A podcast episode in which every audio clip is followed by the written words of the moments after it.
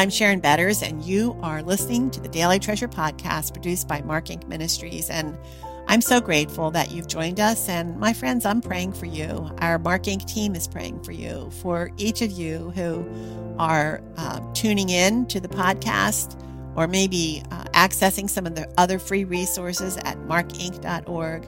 And our prayer is that every day you will receive a treasure of encouragement from the Lord, perhaps through the devotionals or through someone coming alongside of you, just whispering words of encouragement or just being present. That those treasures will remind you of Isaiah 45, where God says, I will give you the treasures of darkness, riches stored in secret places, so that you will know I am the Lord your God, the one who calls you by name. He is the one who is omnipresent, who is omniscient, who is promising that not only is he ruler over all, he is present with us and he knows what we need to help turn our hearts toward him. So I pray that your eyes will be extra specially open today and that in this devotional, there will be a treasure that will encourage you to turn your eyes on Jesus. Today's devotional is called The Names of God, and today's treasure is from Psalm 910. Those who know your name trust in you, for you, O Lord, Yahweh, do not abandon those who search for you. Often the Lord Yahweh is combined with other words that give us an even more intimate glimpse into his heart. These are just a few of the names Jesus claims for himself, another indication that Jesus and God are one. Yahweh Roi, God is our shepherd. Psalm 23 1, the Lord is my shepherd, I shall not want. And in John 10 10, we read about Jesus as our shepherd. Yahweh Mekadishakim, our sanctifier. Say to the Israelites, You must observe my Sabbaths. They will be a sign between me and you for generations to come, so you may know that I am the Lord, Jehovah, who makes you holy. Mekadishkem, Exodus 31 13. And in John 14, 6, we read about Jesus as our sanctifier. Yahweh Jireh, God is our provider. So Abraham called the name of that place, the Lord, or Yahweh, will provide. As it is said to this day, on the mount of the Lord, Yahweh, it shall be provided. Genesis 22, 14. And then in John 6, 32, 33, 35, and 41, we read that Jesus is the bread of life, our provider. Yahweh Rophika, God is our healer.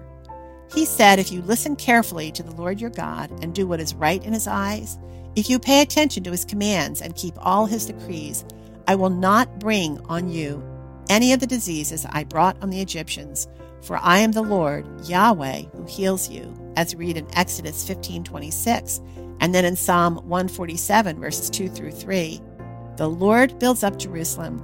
He gathers the outcasts of Israel. He heals the brokenhearted and binds up their wounds. And then, of course, we read in John 11, 25 through 26, and 1 Peter 2, 24, that Jesus is our healer. And then there's Yahweh Shalom, God is our peace. As we read in Psalm 9:10, those who know your name trust in you for you, O Lord, or Yahweh, do not abandon those who search for you. And then in Judges 6:24, then Gideon built an altar there to the Lord and called it the Lord Yahweh is peace. To this day it still stands at Ophrah, which belongs to the Abiezrites. And then of course we read in John 15:1, Jesus is our peace. Yahweh Zidkenu, God is our righteousness. And this is the name by which he will be called. The Lord is our righteousness. Yahweh Zidkenu. Jeremiah 23 6. And lastly, Yahweh Shammah. God is present. And the name of the city from that time on will be The Lord is there. Ezekiel 48 35. From Psalm 145 13b through 16. The Lord is faithful to all his promises and loving to all he has made. The Lord upholds all those who fall and lifts up all who are bogged down. The eyes of all look to you, and you give them their food at the proper time. You open your hand and satisfy the desires of every living thing. And then in John 8 12, we read that Jesus is always present. Years ago, a friend and I walked and cried over a seemingly impossible crisis. Our confidence in our own power to reason and even argue those involved into seeing the truth, what we consider truth, failed. We talked in circles, repeating our disappointments and despair over any healing. Throughout the crisis, we prayed for wisdom and resolution. Surely our past relationships and the other parties gave our words credibility. Our view of any power we thought we had plummeted. The only place we knew to go was to the Lord, and what started as a few minutes to rest turned into prayer once more. This time, we opened our Bibles to numerous scriptures and with many tears started calling God by his numerous names. Each one met a specific need in our souls. Our circumstances remained the same, yet our souls found peace.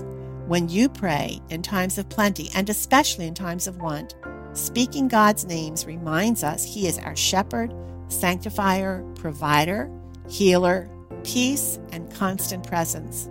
Take some time today to note these scriptures in your journal and write out a prayer using the names of God. Don't rush. Such truth is medicine for our souls. And oh, Father, we thank you for these many names that give us a glimpse into the bottomless love that you have for us. May we remember as we go about our day that we will remember that you are our peace, you are present, you are righteousness, you are a healer, you are our provider, our sanctifier, and shepherd. And so is Jesus. Well, as I've said over the past couple weeks, we made it to Friday. What a gift it is to come to today. And I hope that you are looking forward to a fun weekend.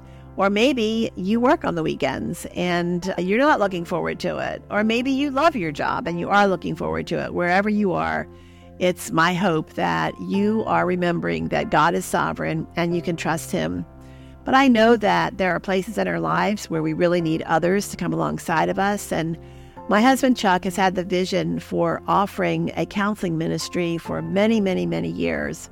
And in 2020, we were able to see that vision come to fruition. And now we can offer to you Anchored Hope Biblical Online Counseling. This is such a beautiful platform for discovering who God is, going deeper into our own lives, recognizing those places where He wants to meet needs in us that no one else can meet.